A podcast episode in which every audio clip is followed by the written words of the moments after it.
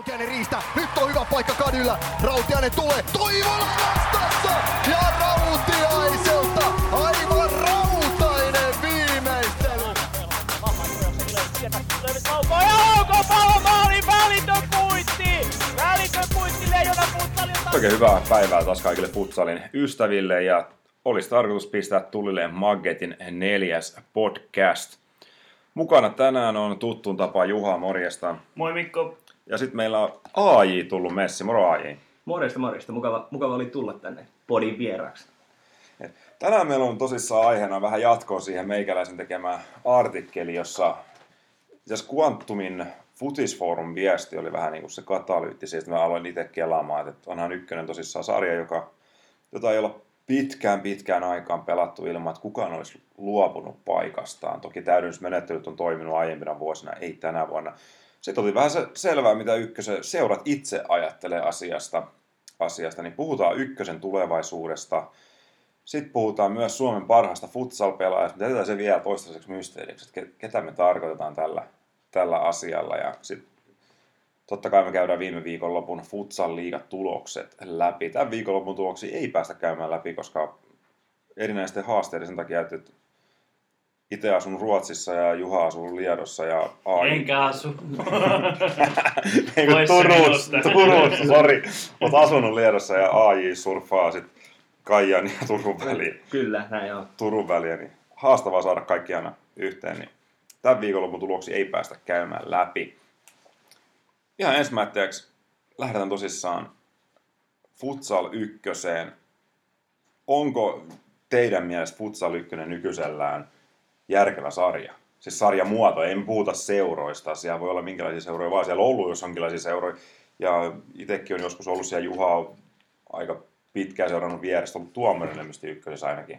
En ole vielä ainakaan ollut, mä en futsaliin oikein oikein panostanut, mutta katsotaan, jos jatkossa, kun ei oikein jalat riitä ulkojuoksentelemiseen enää, niin jos edes sisäjuoksentelemiseen riittäisi. Tosi se ei ainut kriteeri, on tämä tuomarointi joo, vaikka futsali ehkä vähän kakkoslaji Suomessa kaikkien tuomareiden keskuudessa onkin, mutta totta kai se muutama näitä, jotka oikeasti panostaa ja on hyviä futsal-tuomareita, mutta muuten se tuntuu vähän olevan semmoinen laji, mitä tuomarit sitten jättää ohjelmasta pois, jos futiksen puolella pääsee esimerkiksi kakkospuhaltamaan. Eli siis Futsal 1 on jopa tuomareiden kohdalla semmoinen sarja sun näkemyksen mukaan, missä jos on mahis päästä, päästä niin kuin muualle tuomaroimaan, niin sitten se jää? No futiksen puolella ainakin. Kyllä mä monta kaveria tiedän sellainen, että on, on valinnut futiksen, vaikka olisi futsalissa päässyt puhaltaa ykköstä, ykköstä ainakin nyt niin kuin täällä Turun alueelta ja sitten kun on päässyt futiksessa kakkosen puhaltamaan, niin sitten on vetänyt kokonaan stopi futsalille, että on lopettanut kaiken futsalin puhaltamisen, että keskittyy siihen futiksen puhaltamiseen ne kaudet menee myös tuomaroinnissa päällekkäin, että ASM, BSM-karsinnat futiksen puolella alkaa tammi-helmikuussa. En mä tiedä, onko vielä alkanut ihan viralliset karsinnat, mutta helmikuussa viimeistään Tänään. alkaa, niin, niin, niin, niin, se menee siis päällekkäin ja porukka haluaa keskittyä niihin futikseen. Et, et näin se valitettavasti menee. Et futsalissa on sitten ehkä sellaisia, ketkä ei ole futiksessa päässyt kakkoseen tai sit siitä korkeammalle enää ainakaan. Niin. Esimerkiksi Kyynäräisen Arttu on hyvä, että hän futiksessa pääsi kakkoseen ja sitä annettiin ymmärtää, että tässä ei hirveästi ole saumoja enää ylöspäin, niin hän valitsi futsalin siinä vaiheessa, kun siellä tuli raja vastaan. Et siinäkin oli silleen, kumpaa, sit, kumpaa halukaan panostaa aikaisemmin, mutta siinä vaiheessa tuli, ja onneksi hän valitsi futsalin ja sai nyt FIFA-merkinkin vielä. Niin, niin. Joo, siis miettii futsal-tuomareita, niin, niin siellä on Juhan Holmqvist, on puhaltanut futsalia, sitten siirtyi futiksen puolelle erotuomari asiantuntijaksi puhalsi kakkosta futiksessa. Dennis Antamo puhalsi futsalia liikatuomari futiksessa. Maru Grönholm puhaltanut futsalia. Jani Laaksonen. Jani Laaksonen. Puurian otas. Kyllä. No joo, Pudu ei ole mulle itselle tuttu liikatuomari. Ei vielä ole liikaa puhaltanut. Niin, mutta siis futs, futsal ah, joo, ei, ei, Ykköstä ei, puhalsi ei. futsalissa. Joo, joo. joo. Ja futiksessa nyt tota, ykköstä. Miten sä AJ näet tänne, että onko Futsal 1 nykyisellä järkevän muotoinen sarja, että siinä 12 joukkueet, no tänään voi pelaa kuin yksi, koska JKV luopui sitä ei täydennetty, hyiteitä JKV, mutta ne, onko se järkevä sarja, 12 joukkueet, valtakunnallinen sarja? No, ei se tällä hetkellä ole järkevä, järkevä muoto pelata futsali ykköstä, että jos lähtökohta on se, että joukkueiden sisältäkin tulee sitä viestiä, että vieraspelit on jo ennen peliä selvät, niin kyllähän silloin, silloin sarjataso voi aika, aika huonosti, että ei siellä semmoisten puheiden ja joidenkin tulosten kanssa niin on mitään tekemistä kil, kilpaurheilun kanssa, että tota, se on tällä hetkellä tuntuu, että jota, jotakin tarvitsisi ykkösen kohdalla tehdä. Se on jonkin verran tietysti samaa mieltä, kun mä oon lukenut näitä joukkueiden vastauksia ja jutellut itse asiassa myös Jyrki Filpun kanssa asiaan liittyen, että näki sitä palloliiton, palloliiton näkemystä, niin, niin tällä hetkellä ykkönen voi hyvin hyvien joukkueiden osalta. Että eihän, kun me puhutaan ykkösen tulevaisuudesta, niin eihän me voida puhuta, puhua siitä niin kuin tavallaan top kolme seuroista. Ei siinä ole mitään järkeä, koska jos me puhutaan top kolme seuroista joka sarjassa, sarjassa niin sitten me voidaan väittää, että, että Suomen futsal liiga, kun puhutaan pelkästään top kolme seuroista, niin mm. Suomen futsal liiga on Euroopan eliittiä, koska ne kuitenkin on jengejä, jotka pystyy haastamaan ja on aika lähellä sitä main round-yllätystä kuitenkin nämä joukkueet parhaimpina päivinä. Mutta meidän täytyy muistaa se kokonaisuus. Futsal ykkösen kärki versus peräpää. Niin se käppi on todella iso. Se on, se on siis ihan järkyttävä iso. Se on enemmän kuin meikäläisen painonpudotus. Ei, ei siinä, niin kuin, si, siinä ole mitään, mitään semmoista. Mutta mitä sille pitäisi tehdä? Meillä on tällä hetkellä siellä on tervarit on seura, joka tekee hommansa mallikkaasti. Toki he on tullut liikasta alas. Viime vuonna Mad Max, kun oli tullut liikasta alas, niin eihän se ollut mitään tolkkua, kun ne pelasi ykköstä. Ja mä Mad Maxin kanssa juttelin kauden alla, kun tehtiin sitä meidän futsal magasinetin ennakkoa. Nehän sanoi itsekin, että kun ei se ykköstä ollut oikeastaan mitään mieltä heille. He kävi siellä. He, mm. he kävi pelaa ykköstä. No nyt Mutta on... sekä, sekä ei ole niinku valkeakoskelaisten syy, että, että ei. sarja on niin huono. Siellä ei. vaan käy, käydään kääntämässä. Niin. Sekin on hyvä esimerkki siitä, että mikä se sarjatason tila tällä hetkellä on. Niin. Siis nimenomaan, että ei, ei Mähmäksi vika, vika vai hyvyyttä. Sama niin kuin Tervarit Josepa on tänä vuonna osoittanut, että, että he on seuroja, jotka satsaa lajiin, he haluaa ylöspäin, mutta ei me voida niiden perusteella tehdä, tehdä sitä ykkösen tulevaisuuden suunnitelmaa. Tai siis se on mun näkemys. Nyt kun mietin nopeasti, niin Rauma on, on semmoinen joukkue, joka satsaa futsaliin. futsaliin. Villa on ihan jees. Niin, Villa. TPK uusi tuleminen on hyvä, mutta ne ei saa ennen vuotta 1920 edes nousta liigaa, niin sillä ei ole mitään merkitystä, että mitä TPK tekee ykkösessä tällä hetkellä. Että, että ne voi voittaa vaikka koko sarja ja ne ei saa nousta. Mut Elevästi. Onko se niin, miten, kun hän, alun se oli, että he ei saa liitosarjoissa pelata ollenkaan. Onko ei, kun he ei saa nousta liigaan. Okei, okay, okay. Että he ei saa nousta sille sarjatasolle, mistä he luopu niin sille sarjatasolle he ei saa, he ei saa nousta, kun silloin FC Kemi vastaan jätti karsinat vetämättä. Mm, juu. Vetämättä aikoinaan. Se oli tavallaan niin kuin surullinen joutsen laulu, laulu TPKlle, mutta onneksi sitten kuitenkin kääntyi siihen, että tehtiin aika iso suursiivous ja nyt mennään sitten sit uudestaan. Pelataan ykkös niin kauan, kunnes tulee mahdollisuus, mm. mahdollisuus nousta liigaan. Mutta TPK Rauma, PS Villa, Josepa, Tervarit. Joo, tässähän se käytännössä menee, että sarjataulukon puolessa välissä, että ne, ketkä panostaa, niin ne menee, ne menee paremmin. Että siellä on nyt myös AS Moon ihan hyvä duuni, sielläkin tehdään ja. vajaa 300 parhaimmillaan ollut tälläkin kaudella yleisöä matsissa. Niin, niin Joo, se siellä on raahelaiset kyllä kiinnostunut. Vähän samalla tavalla kuin Josepassa ja Joutsassakin, niin, niin ihan samalla tavalla tehdään pienellä paikkakunnalla hyvää, hyvää duunia.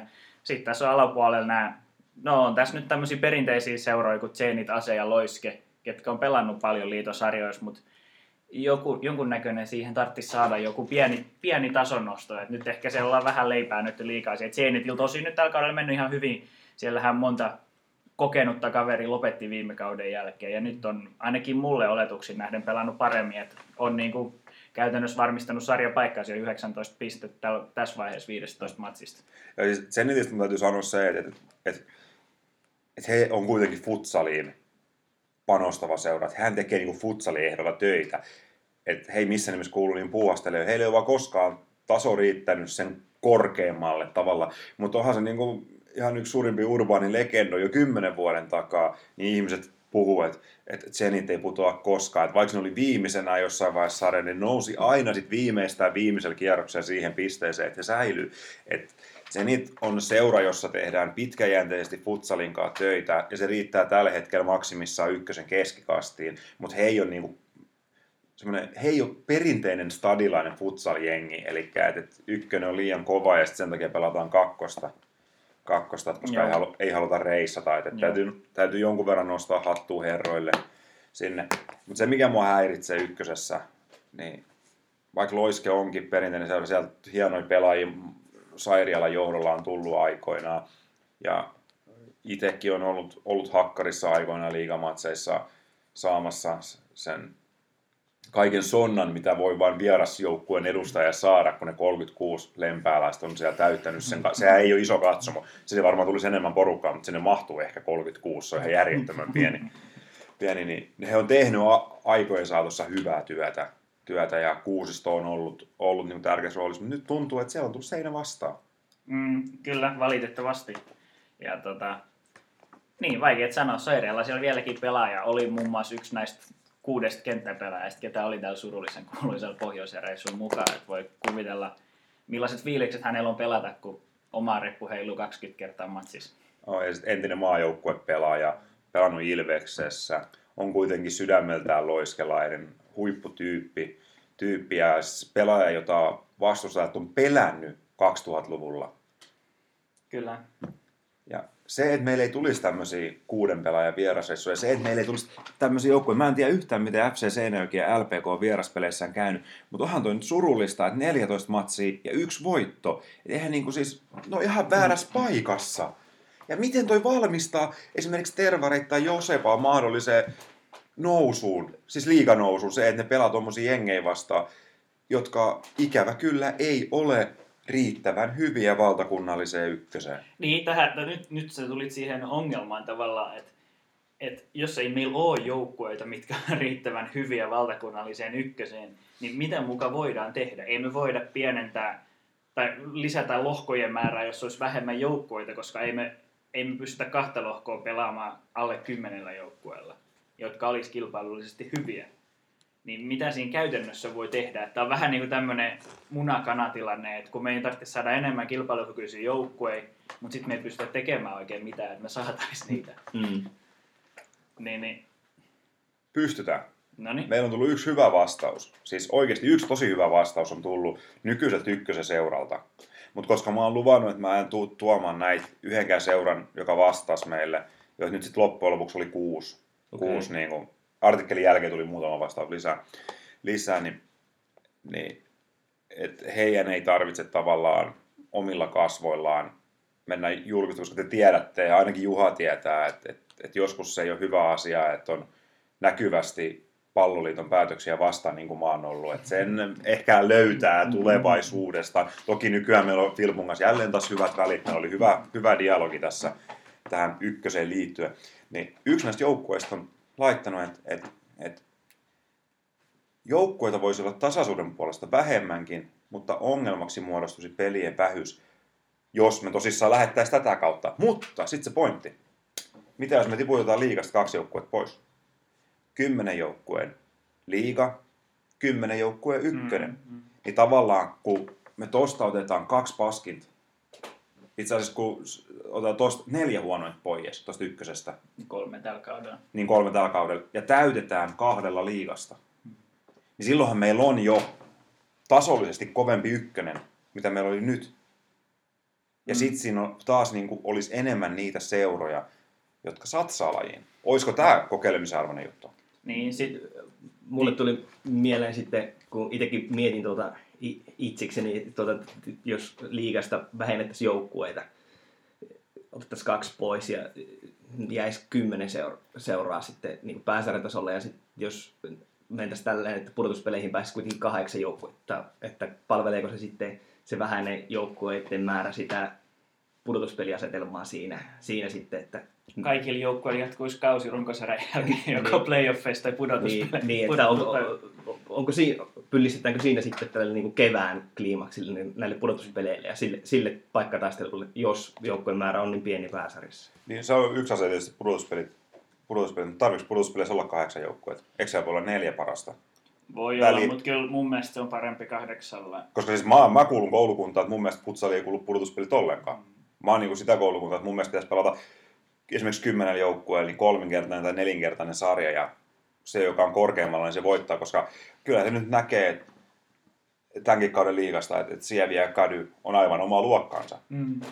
Mutta sitten tulee pudotuspelit, niin tavallaan joukkue voi olla hakemassa uomiaan pitkälle helmikuuhun. Ja sitten helmikuun 15. päivä menee siirtoikkuna kiinni. Niin sä voit silloin rajata sisään vaikka ketjullisen uusia jätkiä ja sitten tiputtaa semmoisen jengi, joka on tehnyt määrätietoista tietoista työtä ja koko siis mun mielestä se ongelma on siinä, että Suomen siirtoikkuna on liian pitkään auki siihen nähden, mikä painoarvo pudotuspeleillä on. Niin, niin. Tämä on niin monta eri näkökulmaa tällä hetkellä. On. On. Niin monta eri muuttuvaa osaa tässä, että se on, On, on. Totta kai siis se on, se on hankala, hankala keissi, keissi kaiken kaikkiaan, mutta mun mielestä toi on niinku ajatuksen tasolla, tasolla on hyvä, hyvä että, että ykkönen voisi olla kymmenen joukkueen sarja. Joo. Se Sitten vois- sit taas mulla tulee seuraavaksi mieleen se, että miten se nousu kakkosesta ykköseen. Niin, niin kun nyt kakkostivari on kuusi tällä hetkellä, niin pelaisiko sitten näiden voittajat keskenään jonkunnäköisen kahden lohkon sarjan, joista ykköset sitten nousis, että kaksi joukkuetta nousis, vai nouseeko kolme joukkuetta, mikä olisi todella paljon taas. Joo, kolme joukkuetta on ehkä liikaa. Niin, se ja- ja sit- sitten Ja sitten se, että jos nyt viime aikoinakin on ollut vaikeuksia löytää sellaisia seuroja ykköseen, tai kakkosesta ykköseen, ketä ottaisi sen oman paikkaansa siellä, se on hirveä tasonnosti, jos se olisi vain kymmenen joukkueet liikas, kymmenen ykköstä, niin sit sä oot niinku siellä, sun pitää olla 20 parhaan futsalseuran, no 18 parhaan futsalseuran joukossa Suomessa, kun sä oot edellisellä kaudella pelannut niitä kakkosen matseja, missä, millä tasolla pääsee sit pelaamaan melkein kuka tahansa. Pääsee kuka tahansa, siis kun muakin on pyydetty tällä kaudella Turun piirin, tai siis Länsi-Suomen piirin kakkoset, kyllä se pääsee pelaamaan ihan vaan sillä, että oot joskus osannut pistää palloa tai katolpat tyhjää rysään. Joo, muakin, oli, muakin pyydettiin, vaikka mä olen yhtään peliä pelannut pari vuoteen. Niin. siis, mä oon pelannut viimeksi kaksi vuotta sitten futsalia. No nyt mä pelaan ikämiehissä, mutta siis se on ihan eri, eri juttu. No tähän siis joukkueiden vaihtuvuuteen mulla on saatu toisesta seurasta, seurasta vastaus, vastaus nyt jälkikäteen. Niin tämän seuran mukaan niin suuret nousemisen ja putoamisten määrät ei ole itseisarvo ja olisi ehkä tasapuolisempaa, jos ykkösestä kaksi putoaisi. Että ainoastaan kaksi putoisi ykkösestä. Mm. Ja tässä mä oon kyllä ihan täysin samaa mieltä tämän vastaajan kanssa, että ykkösestä putoo liikaa joukkueet. Mä oon myös tavallaan allekirjoita sen, mitä mä sain siihen artikkelikin vastauksesta, että, että ykköseen on vaikeampi nousta silloin, että hyvä, että sinne voi nousta kolme joukkuetta. Mutta pitkässä juoksussa, meillä on tällä hetkellä palloliitos puheenjohtaja, joka on sanonut, että futsalin pitää seistä omiin jaloin. Pitää pystyä seisomaan omiin jaloin. Hän sanoi Turun vaalitentissä, kaikki kunnia. Siis mun mielestä Ari Lahti on äärimmäisen hieno jalkapalloihminen. Hän tekee jalkapallossa tosi hyvää työtä.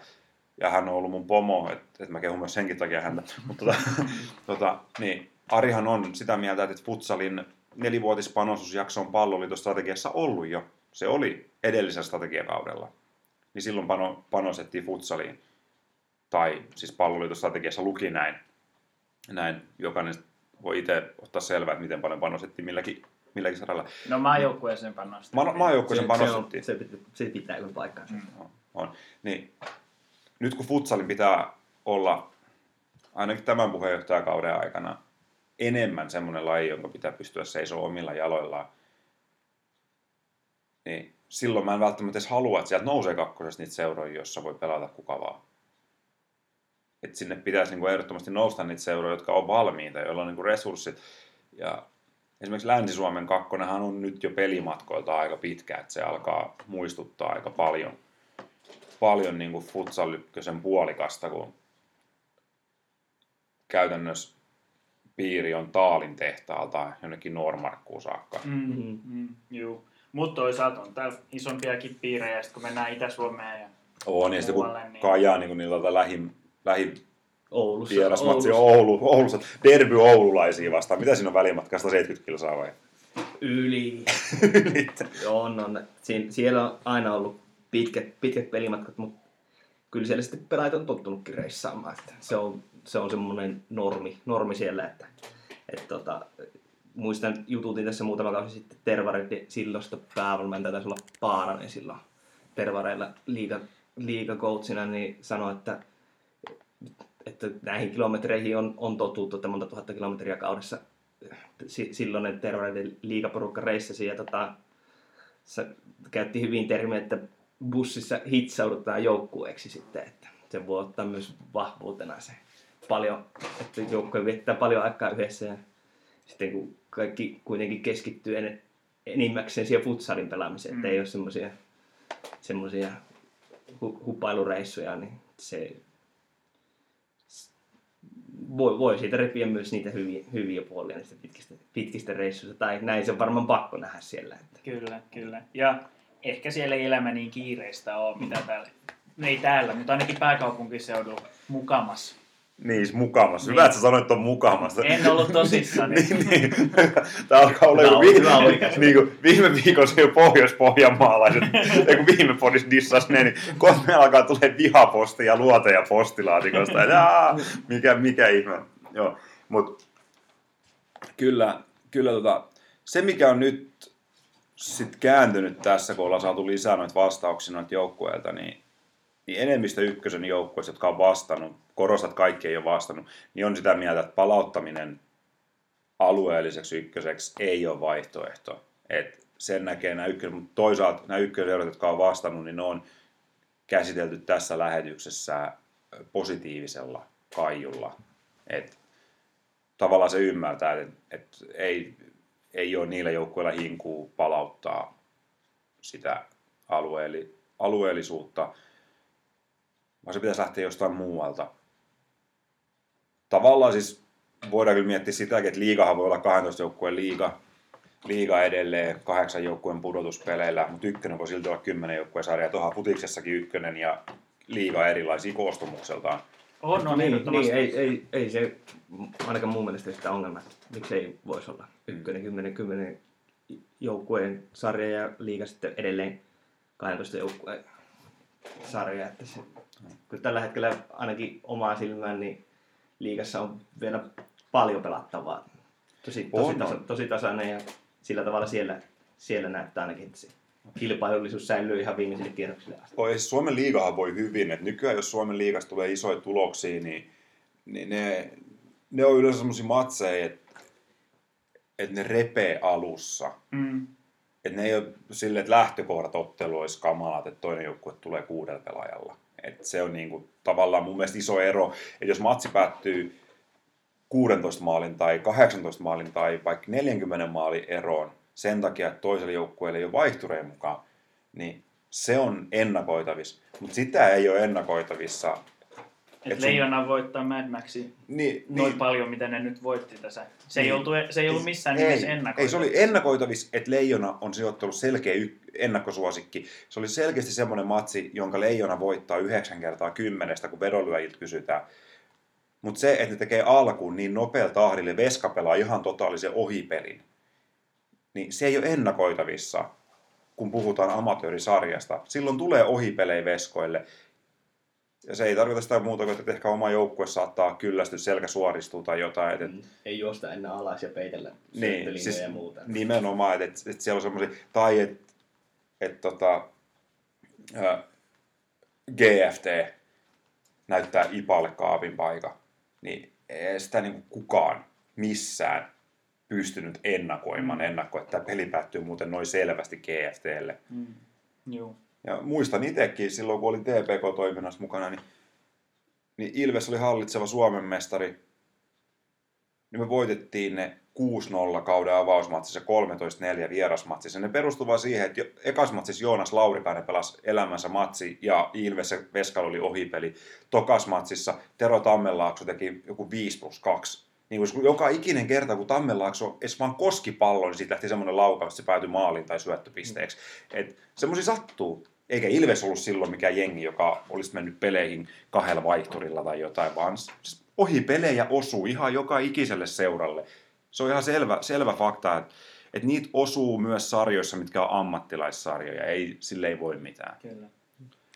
Ja tuo, mä nyt kattelin tässä vielä vähän, miten muissa lajeissa tämä on hoidettu, tämä liika ja divari, niin, niin koripallo oli ainut, missä divarissa oli kaksi lohkoa mutta lentopallossa ja salibändissä molemmissa oli, oli niin kuin yksi ykkösdivari, ja näissä oli vielä niin kuin melkein enemmän joukkoja, mitä futsalin ykkösdivarissa.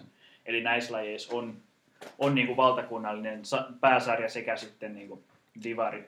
Mutta eikö Koriksessa on niinku Divari A ja Divari B? Että Divari Bstä noustaan Divari A ja Divari Ahaa, Asta noustaan okei, liigaa. Okei, Niin, se munkin mielestä on. Et siellä on niinku, okei, siis siellä joo, on, en, mä, siellä, vaan, joo, joo. mä en, en ole koripalloa sen Joo, enempää. siis siellä on, on tässä on nimen- vain miesten ykkönen Divari A ja miesten ykkönen Divari B. Joo, niin Divari Bstä noustaan Divari A. Okei, Ja Divari Asta noustaan sitten Korisliigaan. Okei. Eli tässäkin sitten on tavallaan On, on, yksi, et- py, yksi pykälä liigan jälkeen, On, erillinen su- pykälä. suomalaiset hallilajit pelataan yksilohkoisissa valtakunnallisissa sarjoissa Kyllä. käytännössä siis, kun me halkastaan se näin. Ja kesälajitkin taidetaan. No roller derbystä en tiedä. En ole seurannut, seurannut yhtään matsiin, matsiin mutta tota, onko meidän lopputulema nyt sitten minkälainen tämä ykkösen suhteen? Miten me tehdään lohkojen suhteen? Halutaanko me tulevaisuudessa lisää lohko ykköseen? En, mun, mun mielestä meillä ei tällä hetkellä ole riittävästi hyvätasoisia joukkoita. Ei me pystytä jakamaan sitä isompiin lohkoihin, koska sitten se ei ole mitään mieltä tehdä neljän joukkueen lohkoja tai viiden joukkueen lohkoja. Se pitäisi olla sitten mun mielestä, mun mielestä lohkossa pitää olla vähintään kahdeksan joukkueen ennen kuin siinä on järkeä. Joo, ja 16 ykkösjoukkueet me ei vaan Ei, löydetä ei me millään. ole millään niitä, koska joka vuosi joku luopuu näistäkin joukkueista, ketkä sinne on kuitenkin jossain vaiheessa halunnut mennä. On se sitten ollut edellisenä keväänä ne ajatellut, että okei me mennään vielä ykköseen, mutta sitten realiteetit kuitenkin syksy viskeä ja sitten homma on perseellään. Mitä AI? No, mulla oli tähän kirjoitettuna oikein paperille, että vaikka sarjajärjestelmää kuinka muokattaisiin ja siitä käytäisiin näitä keskusteluja, niin se muutos urheilullisempaan suuntaan lähtee seuroista. Että, että on eri asia olla seura kuin olla urheiluseura.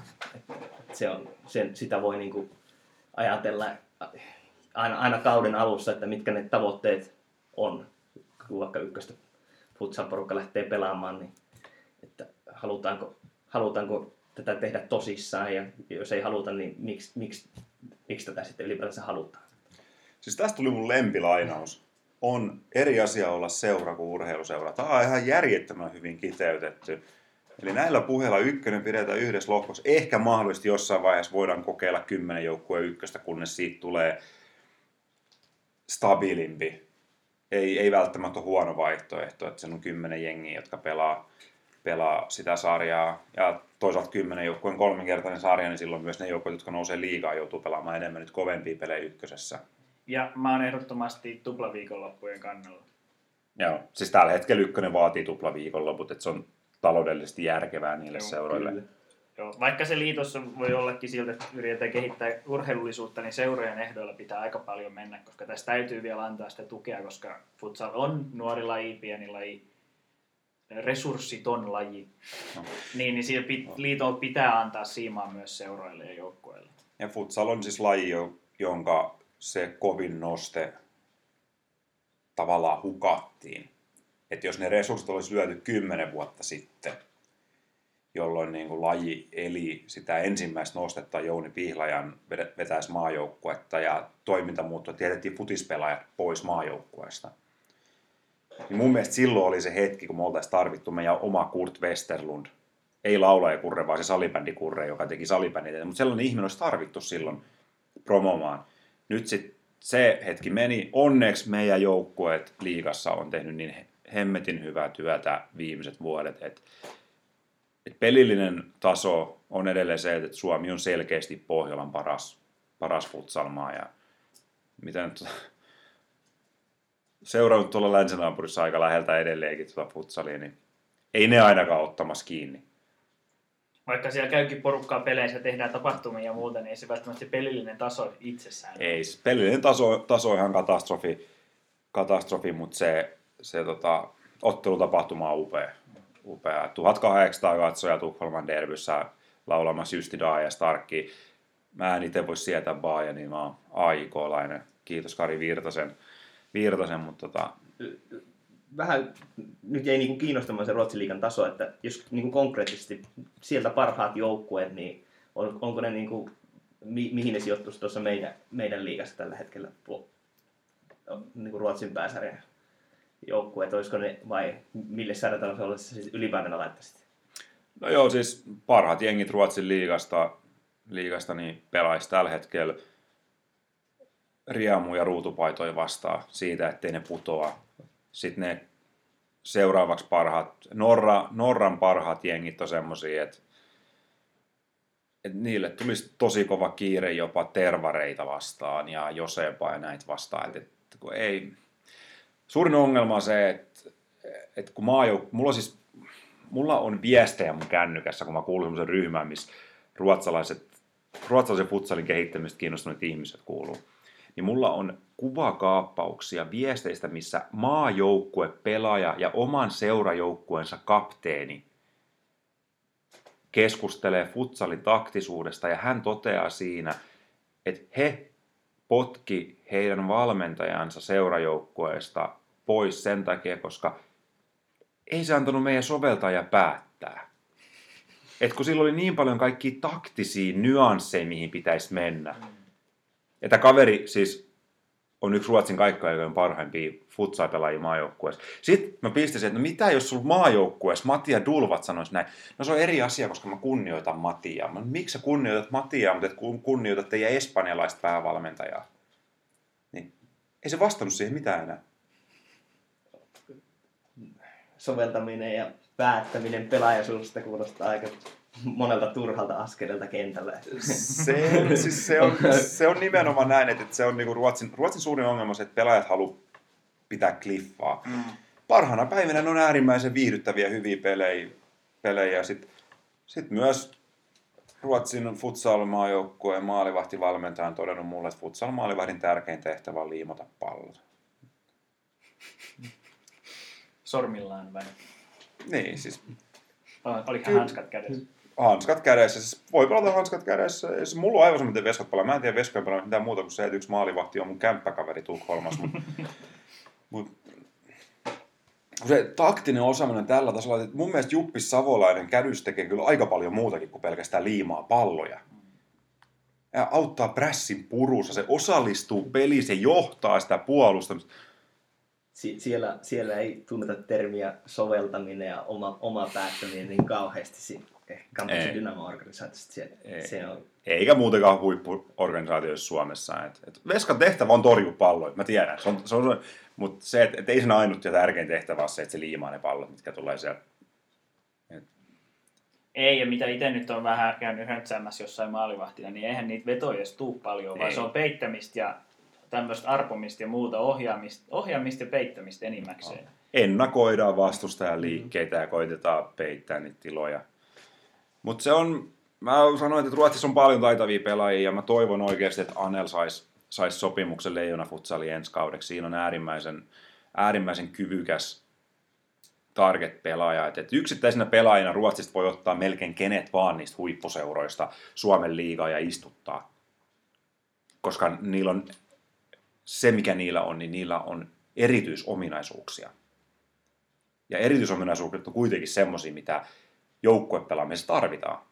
Mä väitän, että, että Anel Koralits esimerkiksi on semmoinen target-pelaaja, joka pystyisi pelaamaan missä tahansa muussa Suomen futsal joukkueessa, paitsi kadussa. Kaikissa muissa se pystyisi pelaamaan ja tuomaan siihen peliin jotain uutta. uutta. Sitten taas Allen Rastoder, jota on huhultu Mad Maxeihin ensi kaudeksi, niin siinä on taas semmoinen laitapelaaja, joka on ehdottomasti futsal liigan, niin kuin vauhdissa pysyvä laitapelaaja, joka pystyy antaa ja silläkin on erikoisominaisuuksia. Ja no siis Ruotsin liigassa, kun jätkät käytännössä 80 prosenttia, niin potkaisee palloa molemmilla jaloilla mallia Gesim Voka. Tai Votsa, niin kuin se oikeasti kuuluu lausua. En mä ole varma. Mä kuuluu, me tarkastettiin tämä. No niin, hyvä. Gesim Votsa, niin. Hyvä, että se joskus sitten sanoo edes oikein. Niin muutama vuosi mennyt väärin ne Joo, kyllä. Et se on niinku se, Ruotsissa on paljon individualisteja, joilla on järjettömän hyvä taitotaso. Mutta taktinen osaaminen on luokkaa sitä, että maajoukkuepelaajat julkisessa chatissa pystyy kertomaan, että ei he kuuntele taktisia ohjeita. Työmaata siis on. Joo, yes. Lähdetään Jinglen kautta sitten seuraavaan aiheeseen.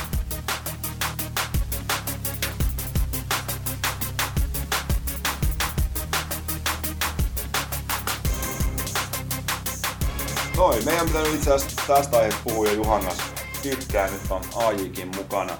mukana asia, mikä ei välttämättä ketään kiinnosta, kiinnosta koska se on meidän päättämä, mutta tota, puhutaan silti siitä, eli Suomen paras futsal-pelaaja. Suomessa on historia saatossa ollut hyviä futsal-pelaajia, maagisia futsal-pelaajia. Bugi Laine, Ride Salmi, Salmi. Sen jälkeen tuli Panu Aution valtakausi. Ja Panun jälkeen on tullutkin sit aikakausi, mikä jakaa ehkä eniten futsal-kansaa ja jakaa jopa urheilutoimittajat Suomessa, koska Mikko Kytölä valittiin kolmen urheilutoimittajan toimesta Suomessa parhaaksi. Jopa vuoden urheilijaksi. Niin jopa vuoden urheilijaksi. Ja sitten kuitenkin Jukka Kytölä valittiin yleisessä, yleisellä tasolla Suomen parhaaksi futsal-pelaajaksi urheilutoimittajien toimesta. Lähdetään palastelemaan tätä asiaa. Ensinnäkin lähdetään nyt siitä liikkeelle, että, että voiko Suomen paras futsal-pelaaja tulla Suonenjoelta? Eihän niillä ole futsal seuraa. Ai, niillä on joku jalkapalloseura, mikä pelaa.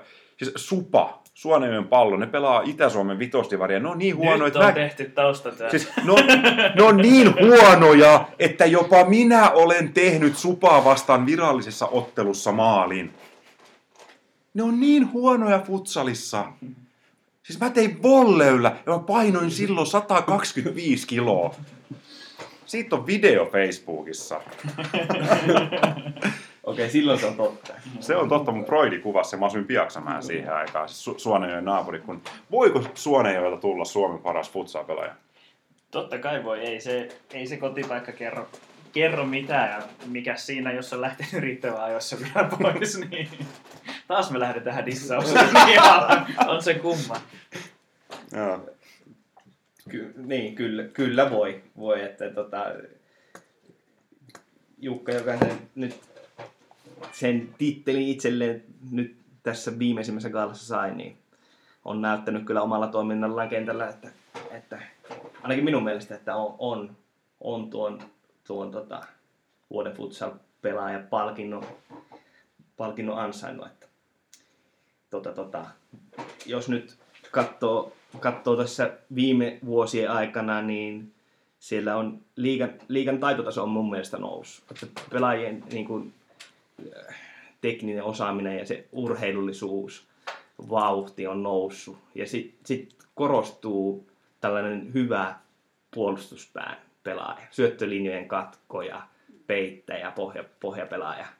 Ja semmoiset ominaisuudet hyvien hyökkäjien keskellä täytyy olla myös ainakin yksi hyvä puolustaja, että se joukkue, joukkue voittaa otteluita. Että, että mun mielestä tämän, niin, varsinkin nyt on mielenkiintoista nähdä, kun on ollut näitä pitkiä nollapeliputkia ja hy, hyviä puolustuskokonaisuuksia tämänkin kauan liigassa, niin mielenkiintoista nähdä, että kuinka, kuinka se peli elää vielä enemmän sinne niin kuin puolustusvoittoisempaan suuntaan, nyt kun mennään pudotuspeleihin. Silloin tämmöiset kaverit kuin Jukka Kytöllä, niin on joukkueelle semmoisia avaintekijöitä, millä niitä viime, viime hetken otteluita käännetään sitten itselle.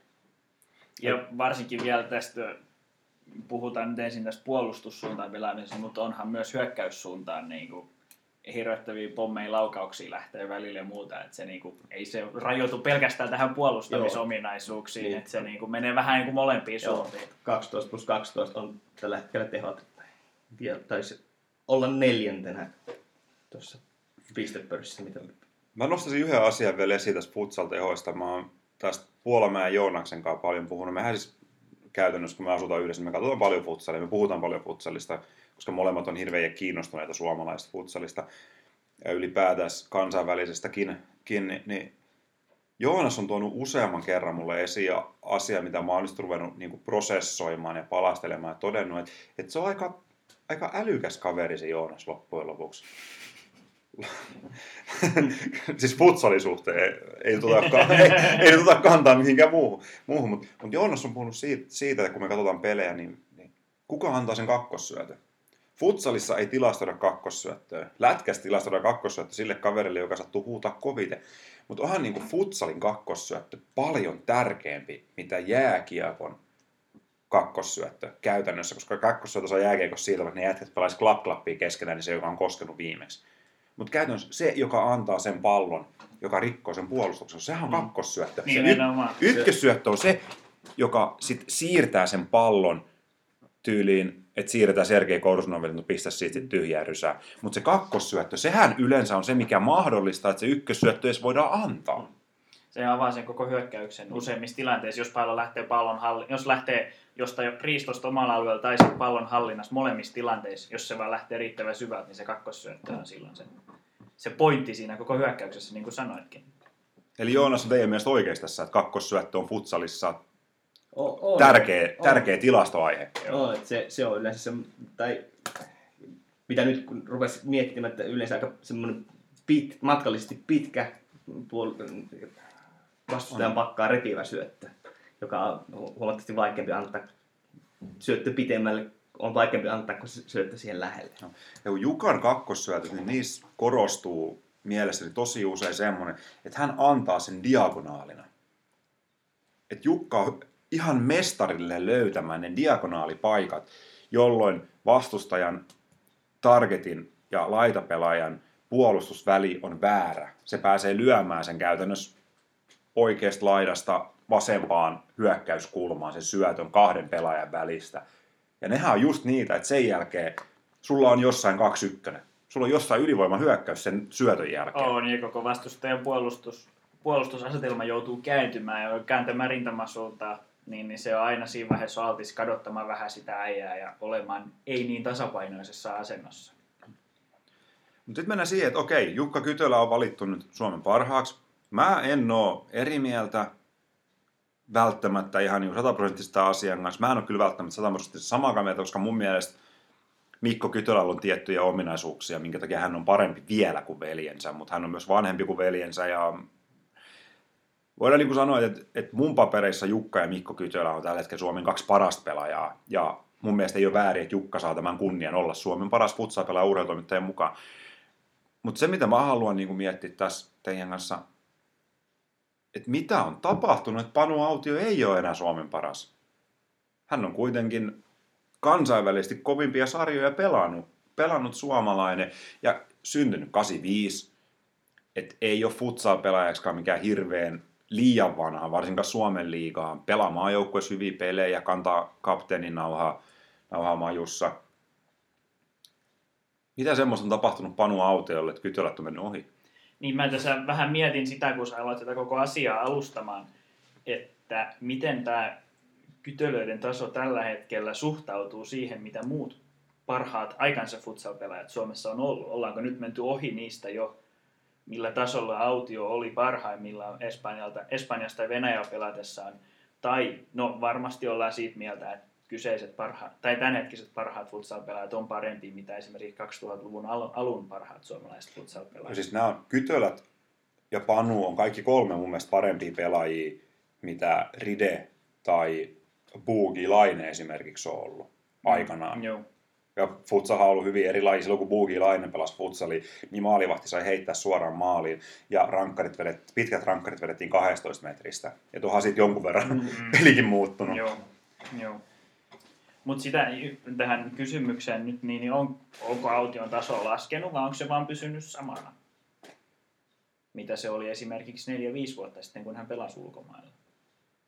Tätä on hyvin vaikea lähteä mun mielestä ainakin Niin, vertailemaan. Toi, toi, toi, on hyvä nosto, nosto tähän aiheeseen, koska mä en miettinyt sitä asiaa tuoltakaan. Mä vaan mietin sitä, että, että, että tuijotin sitä Exceliä, että valittu parhaaksi, valittu parhaaksi, valittu parhaaksi. En mä miettinyt sitä asiaa sen pidemmän. Tämä hemmetin hyvä nosto Juhalta. Mitä mieltä sä oot AI tästä? Että, Niin, ni- niin onko, se sillä tavalla, että toinen, toinen on nostanut tasoa ja toinen taso on laskenut vai onko toisen tekeminen pysynyt edelleen, niin kuin panon tekeminen siellä korkealla tasolla, mutta sitten kytölät on, on tämän hyvän, mikä sen on, on kadulla se organisaatio ja pelitapa ja siel- sieltä saaneet vielä enemmän itsestään irti. Et, et, et, ja nous, nousseet sitten muutaman napsun korke, korkeammalle tasolle pelaamaan. Kaikki kolme hyviä, hyviä loistavia pelaajia, mutta ja se onneksi ei tarvii itse päättää ikinä sitä, että kuka, kuka niistä on paras. Mutta ehkä mäkin olen vähän niin samaa mieltä siinä, että et, et, et, niin, onko Aution taso pysynyt edelleen sillä samalla, mutta, ja sitten Kytölät on ottanut vain ensimmäisenä sen stepin vielä korkeampaan. Niin, kokonaisvaltaista futsal, futsal-elämää, ehkä vielä enemmän sitten kuitenkin tehnyt nyt viimeiset vuodet veljekset, niin ehkä tämän ansiosta sitten he on noussut hierarkiassa korkeammalle.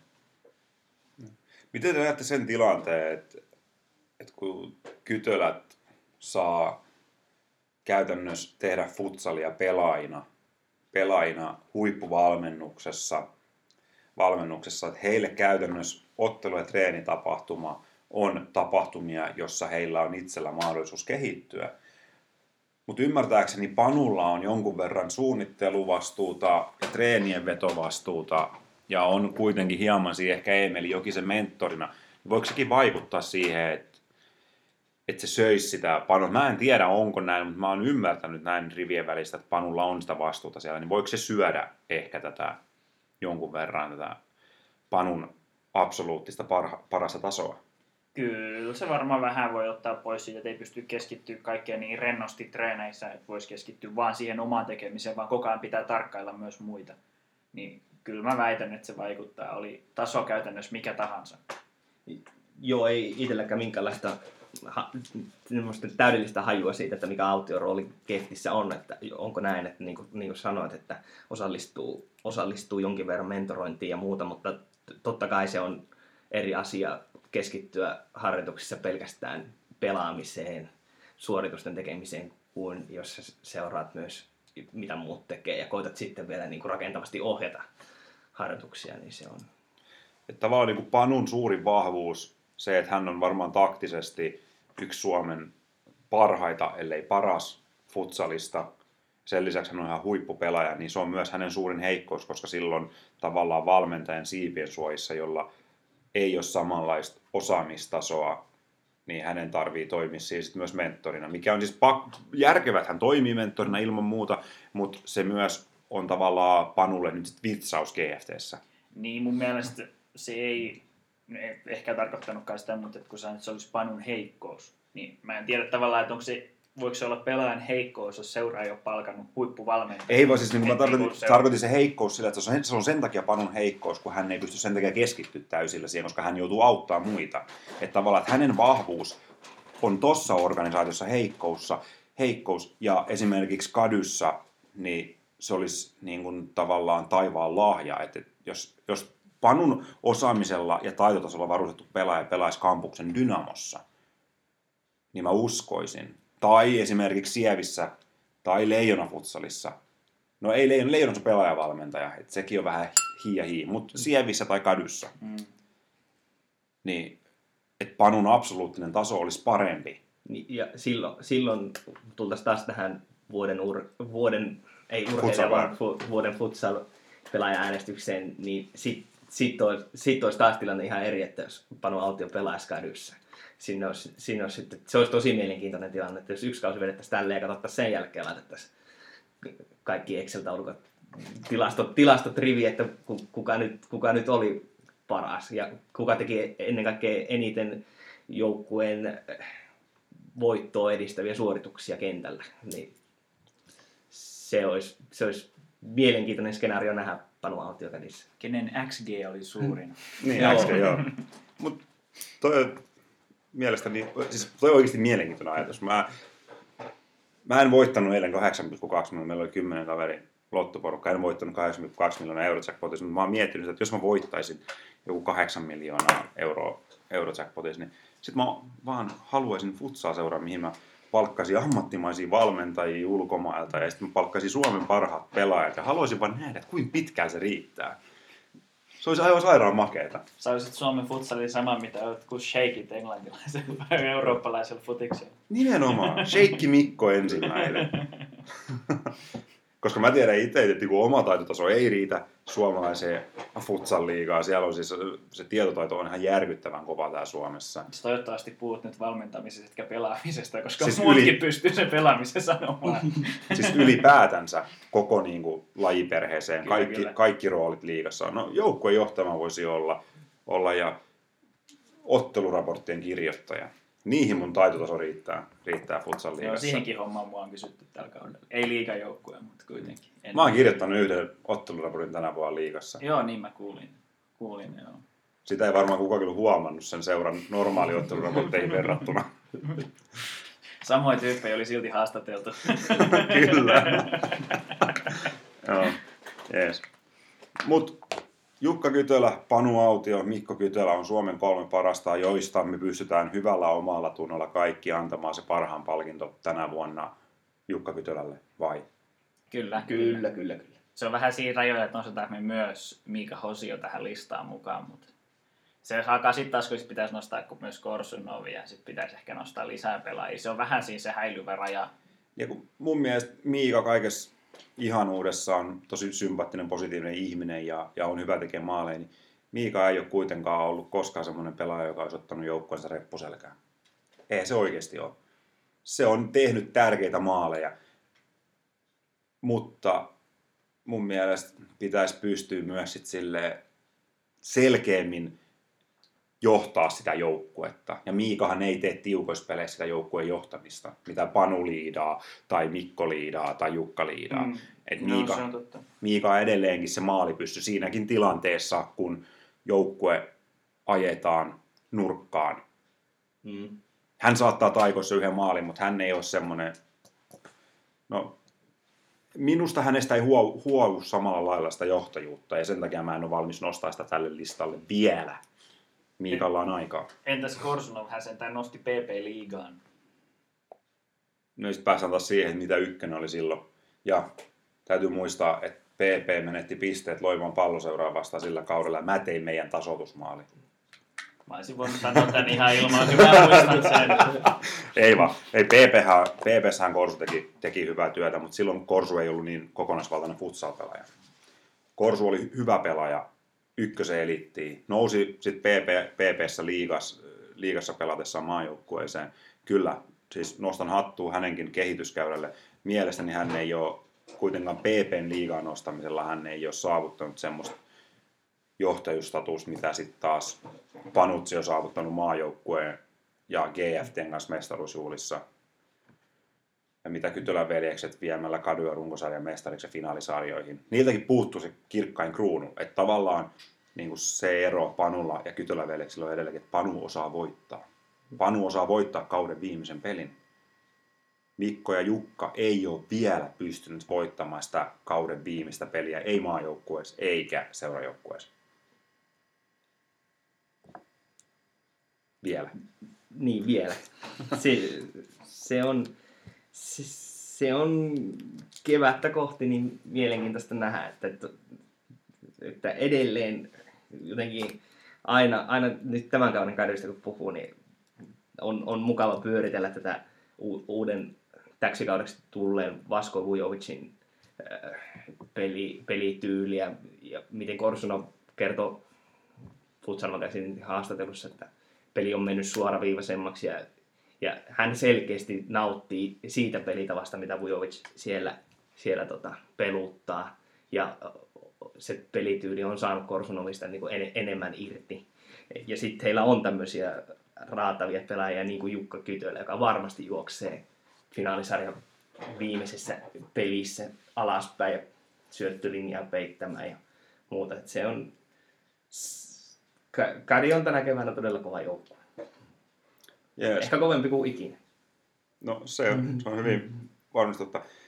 Me ollaan tässä kohta tunti höpisty ja meillä on tuo Jukka Kytölä haastattelukin vielä, vielä jäljellä, niin, niin ruvetaan tässä vaiheessa sulkea tämä lähetystä, ei käydä sen enempää tuloksia, koska tämä kierroshan pelataan nyt sitten tässä silleen haastatteluja tämän podin, podin välissä olevana aikana, että ei, ei päästä sitä, sitä puhumaan, mutta otetaan viimeinen, viimeinen kysymys, niin onko tänä vuonna finaalisarjassa joku muu joukkue kuin Kädy tai Sievi?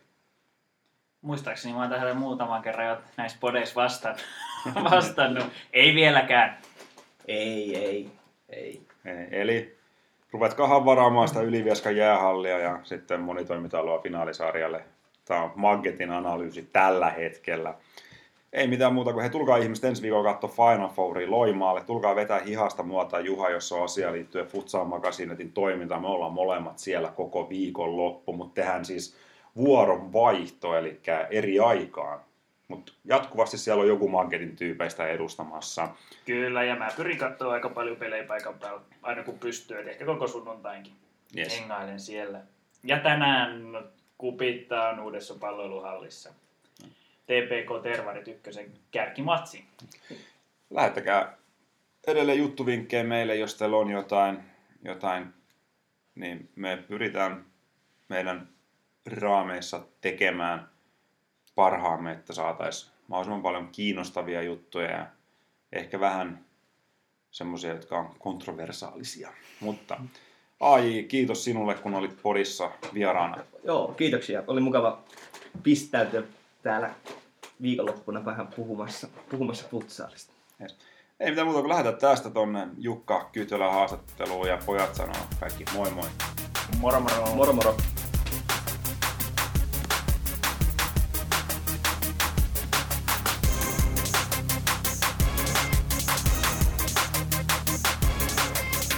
Nyt Basketpodin vieraana meillä on Jukka Kytölä, kampuksen Dynamo ja Suomen maajoukkue. Morjesta Jukka. Moi. Teillä oli tänään aika selkeä matsi itse asiassa Ilvestä vastaan. Miten sun mielestä pelisuunnitelma onnistui siinä pelissä? No, ei se ehkä niin selkeä ollut kuin mitä numerot antaa ymmärtää, että 2-1 tilanteessa oli, oli molemmilla omat hetkensä. Ilveskin pääsi peliin ja tehtiin lopussa kaksi tyhjiä ja yksi käytännössä myös tyhjiä. Se, ehkä se sitten odotti meidän parempaa fyysistä valmistautumista. Että maltettiin, maltettiin puolustaa hyvin alivoima, 4 vastaan 5. Riitti fyysinen kunto myös lopussa toteuttaa meidän pallohallinta. Yes. Tämän vuoden kampuksen Dynamo on muutenkin ollut, ollut aika äärimmäisen varma, varma suorittaja. Mistä se johtuu, että et Kady on ottanut sen seuraavankin askeleen? No tietenkin ammattivalmentaja Vasko Vujovic on tuonut vielä lisää ammattimaisuutta ja varsinkin fyysinen valmistautuminen on ollut paljon paremmalla tasolla kuin aikaisemmin. Toi, eli seuraava kysymys. Miten sä näet, näet Futsal-liigan runkosarjan? Kady ja Sievi on tällä hetkellä omilla numeroluvuillaan. Tuleeko kukaan haastamaan teitä kahta joukkuetta runkosarjan voitosta taisteltaessa? No, aika hankala enää nähdä. nähdä. Leijonalla tietysti pieni mahdollisuus on olemassa, koska on vielä keskinäistä ottanut molempia vastaan, mutta vaatisi heiltäkin tietysti nappisuorituksen. Niin Ja. Mennään semmoisen aiheeseen, kun vuoden futsal-pelaaja, jonka urheilutoimittajat valitsee, valitsee vuosittain. Siellä on, Suomessa on pelannut hienoja futsal-pelaajia, on ollut Bugi Laineen aikakautta, on ollut Risto Salmen aikakautta, sitten oli Panu Aution valtakausi. Panu, Aution aikahan jatkuu edelleen, mutta hän oli valtakausi ja sitten on tullut veljekset Kytölä.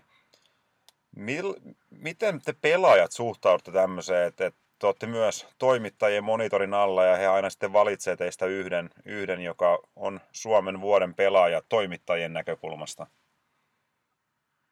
No ei sitä ehkä kovin paljon tule mietittyä itse, että onko vuoden pelaaja. Itsekin sain tietää vaan, kun alkoi tulla onnitteluviestejä. Yhtäkkiä puhelimeen oli, oli valittu. Ihan tosi hieno maininta, maininta tietysti. Se on, pitää muistaa, että futsalan joukkuepeli on saanut olla hyvä, hyvässä joukkueessa. Kadyssä nyt reilun vuoden ajan on ollut, on ollut peli, pelikuntoisena, niin ilo tehdä työtä hyvien pelaajien ja hyvän valmennuksen kanssa. Aika vaatimattomasti sanottu, sanottu koska me just käytiin läpi tätä Jukka, Jukka Kytölä nimistä pelaaja meidän podcastissa ja toimittajakunta oli just sitä mieltä, että sä olet ilmiömäinen mäinen nimin, nimenomaan rakentamaan sitä kadyn peliä. Totta kai siis mä ymmärrän, että futsal on joukkuepeli, peli, mutta tullaan siihen joukkuepelaamiseen. Me otettiin esille tämmöinen asia kuin kakkossyöttäjä futsalissa. Et sitä ei merkata mihinkään eikä tilastoida mihinkään, mutta saat esimerkiksi todella loistavaa antamaan niitä kakkossyöttöjä. Miten sä näet, Joo, meillä, joo. miten sä näet niin tämän aspektin, että kun esimerkiksi lätkässä tilastoidaan kakkossyötöt, salibändissä tilastoidaan kakkossyötöt, mutta mut futsalissa, niin eikö se futsalissakin ole aika, aika tärkeä tilastoinnin kohde, että kuka sen puolustuspakan repi loppujen lopuksi rikki? No on se, on se tietysti sillä tavalla, että monesti pallonhallintamaaleissa niin koko joukkue osallistuu siihen, siihen hyökkäyksen rakenteluun, niin kuin tänäänkin tehtiin muutama, muutama hieno maali ihan, ihan omalla, oman pallonhallinnan ansiosta. Mutta ja muistaa, että Suomi taitaa olla ainoa maita, missä lasketaan myös syöttäjät ylipäätään, niin ei, ei niillä tila, tilastoilla siinä mielessä, siinä mielessä ole sen enempää merkitystä. Jo pystyy kuitenkin, tietenkään kaikki eivät näe tilastojen, tilastojen ulkopuolelle niin hyvin, mutta tuota, mutta kyllä me keskenämme tiedetään ainakin joukkueen sisällä, että koko joukkue osallistuu. Osallistuu sekä hyökkäämiseen että puolustamiseen. Kaikki, ketkä on kentällä ja ketkä on vaihtopenkilläkin, niin on, on yhtä tärkeää siinä mielessä. Palataan sitten pelaajan nimeltä Jukka Kytölä. Oot kotoisin Suonenjoelta, oot pelannut jalkapalloa palloa kakkosessa VJK kanssa aikoinaan ja, ja Marko Hirvonen on tituleerannut sinut hulluimmaksi futajaksi, jonka hän tietää, mutta positiivisella tavalla.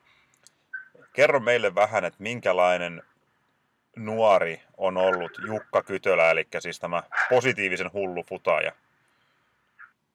No ainakin varmaan pitkä tukka oli ja, ja siinä viimeiset teinivuodet menossa, kun pelasin Varkaudessa. Siinä mielessä ehkä villiä aikaa ja olin varmasti hyvä, hyvä kuntoinen pelaaja, jaksoin juosta, juosta ja tapella kentällä, vaikka oli monesti pienempi kokoinen kuin vastustajat. Oli monesti myös pelin keskiössä. Missä, va- Ehkä siitä sitten tulee missä vaiheessa sitten tota, sä totesit, että on, on kivampi kuitenkin sitten ehkä pelata futsalia toisen isoveljen manageroimassa ja toisen isoveljen edustamassa yliopistojoukkueessa? Joo, no siinä olin päässyt opiskelemaan Jyväskylään jo 2008. Pelasin jalkapalloa Varkaudessa vielä 2010 asti. Sitten alkoi käydä todella raskaaksi ympärivuotinen reissaaminen ja jatkuva, jatkuva pelaaminen. Ei ollut taukoa käytännössä lainkaan. Salissa oli noussut jo maajoukkueen rinkiin. Ja Jy- Jyväskylä tuntui, tuntui siltä koti, kotipaikkakunnalta jo, niin oli siinä mielessä helppo valinta. Sitten sen jälkeen on, on sattanut futsaliin täysillä ja on kyllä kannattanut työ. Joka vuosi pystyy vieläkin kehittymään, vaikka tässä on jo ikä lähenee 30. Ja Ja Mikä siinä on itse asiassa semmoinen asia, mitä mä oon miettinyt, että, että kun te suomalaiset futsaa pelaat, niin te kehitytte vielä 30 aika paljon, niin johtuuko se jotenkin siitä, että, että siellä on teidän alkuvaiheessa uraa, niin on kuitenkin se lajitietämys ollut Suomessa aika paljon pienempää, vai mistä se jo- johtuu, että, että esimerkiksi maajoukkue on ottanut ihan järjettömän suuria harppauksia viime aikoina peliilmeellisesti ja taktisesti eteenpäin? Joo, no se on varmasti osatekijä, että lajipiirit on kasvaneet. Meillä on tullut osaamista Balkanista ja liikajoukkue Mad Maxilla on espanjalainen pelaaja ja kansainvälisiä vaikutteita tulee, tulee eri suunnista muutenkin. Pelaajat käy ulkomailla kokeilemassa, kokeilemassa siipiä. Ja, ja no, on, se on tietenkin yksi, yksi tärkeä syy. että Sitten on pelaajien oma kehittyä ja sitoutuminen lajiin on, on korkealla tasolla, varsinkin näissä kärkipää, kärkipään joukkoissa ja maajoukkojen pelaajilla on ollut, ollut lähes poikkeuksetta, niin halu, halu kehit- kehittää lajia ja siinä ei ole rahan perässä niinkään juosta. Onko sitä rahaa suomalaisessa futsalissa vieläkään, että olisi mahdollisuus ottaa se, se askel, jolloin pelaajat vois keskittyä pelkästään futsaliin? No, on sitä varmaan joissakin joukossa maksetaan korvauksia, mutta tuota, en tiedä onko se, onko se välttämättä edes se paras kehityssuunta, että meillä esim. kadussa niin pelaajat tekee seura, monet pelaajat tekee seura eteen töitä, niin vetää, vetää futsal-kerhoja ja valmentaa futsal, juniori futsal ja muita, niin saavat siitä, siitä korvausta ja sitten siihen päälle tulee se pelaaminen. Niin se on ehkä Suomen alueessa sellainen realistisempi ja kestävämpi yhtälö myöskin. Eli se meidät vähän samaa, mitä esimerkiksi Leijona Futsalilla ja teillä on, että toiminnanjohtaja palkataan nimenomaan siihen futsalin toimintaan ja se otetaan sieltä omista pelaajista, jolloin he pystyy, pystyy keskittyä täyspainoisesti tai enemmän satsaten siihen niin kuin oman seuran futsal-toimintaan. Tämä on tosi hyvä malli varmasti Suomen oloihin, että kestää vielä varmasti monia vuosia, jos nähdään ollenkaan, että raha liikkuu niin paljon kuin muissa suurissa lajeissa. Tietenkin on hyvä, että voidaan myös ammattilaispelaajia, jotka, joille, joille maksetaan, että he varmasti nostaa liikan tasoa. Eikä se, se siinä mielessä ole ollenkaan huono juttu. Päinvastoin tosi hyvä juttu. Mutta ei voi olettaa, että kymmenenkään vuoden sisällä voisi olla täys ammattilaisjoukkueet. Miten, se, miten nyt intensiivisesti seurasit nyt, kun oli palloliiton uudet puheenjohtajavaalit? Edellinen puheenjohtaja oli todella henkeä ja veren futsal-ihminen, ihminen, mutta nyt sitten valittiin siitä teidän naapurikunnasta, tai sun kotipaikkakunnan vierestä leppävirtalainen Ari Lahti, joka on sanonut, että futsal, futsalin on satsattu edellisellä strategiakaudella, että nyt sen pitäisi oppia seisomaan omilla jaloillaan, niin, niin aiheuttaako tämmöinen puheenjohtajavaalit futsal kansassa jotain semmoista fiilistä, nyt täytyy niinku seurata intensiivisesti ja koittaa löytää se oma ehdokas lajille, vai, vai oliko se vain joku asia, minkä palloliitto päätti ja se ei vaikuta teidän, teidän mielialaan millään lailla? No kyllä se tietysti vaikuttaa. Itsekin jo, ihan jonkin verran seurasin, en nyt kovin paljon, mutta sen verran että Ari Lahvista, että ei, ei ehkä ollut futsal myönteisi ehdokas. Nyt voi hieman, hieman ehkä varauksella suhtautua futsaliin jatkoon, että miten paljon saadaan resursseja, miten hyödyllisenä palloliitto näkee lajiin. Tietenkään puheenjohtaja ei itse päätä varmastikaan kaikkea, mutta, mutta varmaan pari seuraavaa vuotta näyttää, mitkä on panostukset. Tietenkin Mitso on päävalmentajana haluaa, haluaa tehdä omat juttunsa, saada omat leirinsä ja harjoitusottelunsa. Mutta miten, miten hyvin niitä saadaan toteutettua, niin se jää nyt nähtäväksi sitten. Siinä on Suomen maajoukkueella on sovittuna nyt kaksi Espanja-ottelua tuohon huhtikuulle, mutta muuten, muuten kalenteri näyttää aika tyhjältä. Näetkö sä sen, että se on hyvä asia teille kadyssä, että nyt te saatte oikeastaan tämmöisen kevään, jolloin koko seura voi keskittyä vaan ja ainoastaan siihen liigafutsaliin plus ensi viikonlopun Final Fouriin? No, on se tietysti vähän parempi seura, seuran kannalta. Tietenkin Espanjan tulee vähän hankalaan saamaan siihen puolivälieriin ja välieriin väliin. Tietenkin tavoitteena on meillä mennä puolivälieristä jatkoon. Mutta voi myös nähdä, että ne tarjoaa sitten hyvää, Espanjan tarjoaa hyvää intensiteetin ja tason mittauksen, josta on hyvä jatkaa, jatkaa sitten välieriin. Olettavasti siellä tullaan näkemään kuitenkin kadypelaajia Espanjaa vastaan. Se on Näin. hyvinkin oletettavaa. Kyllä. Miten nyt sitten muuten kadyn tulevaisuuden näkymät, jos sä mietit sitä yksittäisenä henkilönä, henkilönä kun miettii, että yksi pääkilpailijoista Leijona Futsal, ne tekee jatkuvasti pitkiä sopimuksia, kaksivuotisia, kolmivuotisia sopimuksia, niin mikä on kädyn strategia pysyä siellä huipulla ja pitää nämä pahimmat kilpailijat takana? No, kuten aikaisemmin, aikaisemmin ehkä sivusin, niin tarjota pelaajille hyviä paketteja. Tämä on mielekästä, mielekästä tulla pelaamaan kadyyn ja asumaan Jyväskylään. Tämä on tosi mukava kaupunki kaiken kaikkiaan. Rahalla me ei varmaan pystytä kilpailemaan pelaajapalkkiolla, mutta muuten, suhteet ja valmennus on kyllä ollut monta vuotta ja huippu, huippuluokkaa. Miten teillä käytännössä meni se itse asiassa tämä valmentaja, jonka use, useamminkin esiin Vaskon tuleminen, joka on tehnyt loistavaa työtä teidän kanssa, niin miten Vasko löytyi Jyväskylään ja miten se duuni käytännössä tehtiin hänen löytämisekseen?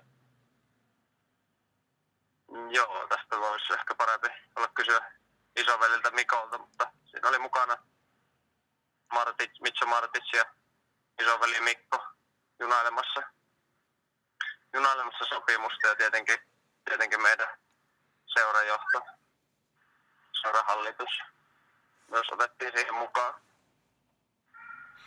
Eli... Ja Vasko, Vasko taisi olla vuoden valmentamatta mitään joukkuetta, sitä ennen oli Libanonissa.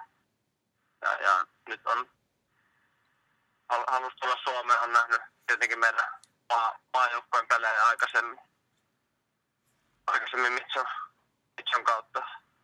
Ja, ja on, on ilmeisesti tykännyt, tykännyt kyllä asua Suomessa ja työskennellä täällä, että elämä on kuitenkin turvallista ja toimivaa täällä. Siinä mielessä hyvä, hyvä hankinta. Joo, ja sen lisäksi vaikuttaa, että hän sopii aika hyvin siihen kadun sapluunaan, että teidän ei ole hirveästi tarvinnut muuttaa teidän pelaamista viime kaudesta, että käytännössä tehty suoraviivaistamista ja pieniä viilauksia, mutta aika teidän näköinen valmentaja on kyseessä.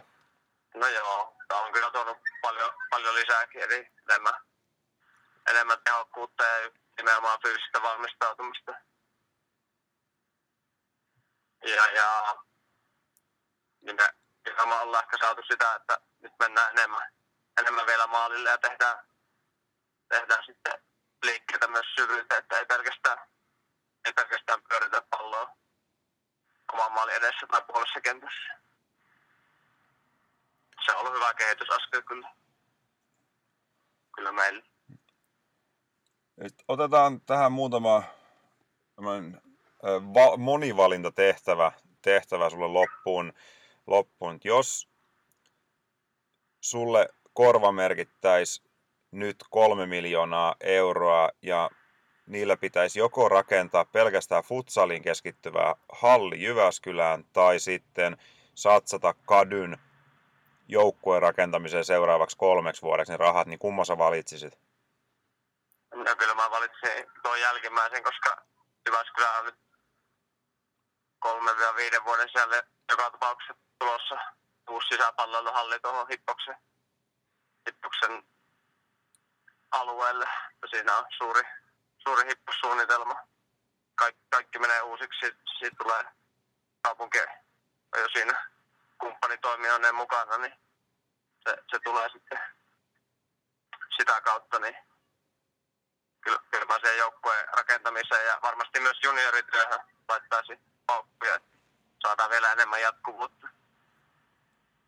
Se vaikuttaa ja fiksulta valinnalta. Sitten semmoinen, semmoinen kysymys, että, että jos sinä saisit päättää annetuista vaihtoehdoista, niin mitä joukkuetta vastaan haluaisit mieluiten pelata liigaderbyjä? Onko se Riamu, LPK vai jo kuopattu US Cadam? Ja kyllähän ne riemupelit on ollut, on ollut sellaisia tosi intensiivisiä derbyjä monesti. Ja, on, on, tapahtunut vaikka mitä, niin kyllä se riemu paras derbyvastustaja on, mutta tietenkin jos, jos heille sattuisi käymään huonosti putoaisivat liikasta, niin sitten se ei, ei sitä jäädä suremaan, suremaan kyllä, että se pelillisellä esityksellä paikka pitää ansaita. Yes. Ja sitten tota, tähän loppuun tietysti se pakollinen kysymys. Minä vuonna Jukka Kytölä voittaa ensimmäisen Suomen mestaruudensa futsalissa? Vähän mitä vastaatte 2018. Se on oikein, oikein hyvä, hyvä vastaus. Me halutaan koko Magasinetin porukan puolesta myös toivottaa onnea sulle uusimmasta valinnasta ja tsemppiä tulevaan niin Final Fouriin kuin liigaankin. Ja keväällä sitten nähdään, että mikä joukkue, joukkue oli paras. Kiitos sinulle. Yes. Rautiainen riistää. Entä, Nyt on hyvä paikka kadilla. Rautiainen tulee. Toivola vastassa! Ja Rautiaiselta aivan rautainen viimeistely. Ja onko pallo maali? Välitön kuitti! Välitön kuitti Leijona puuttaliota!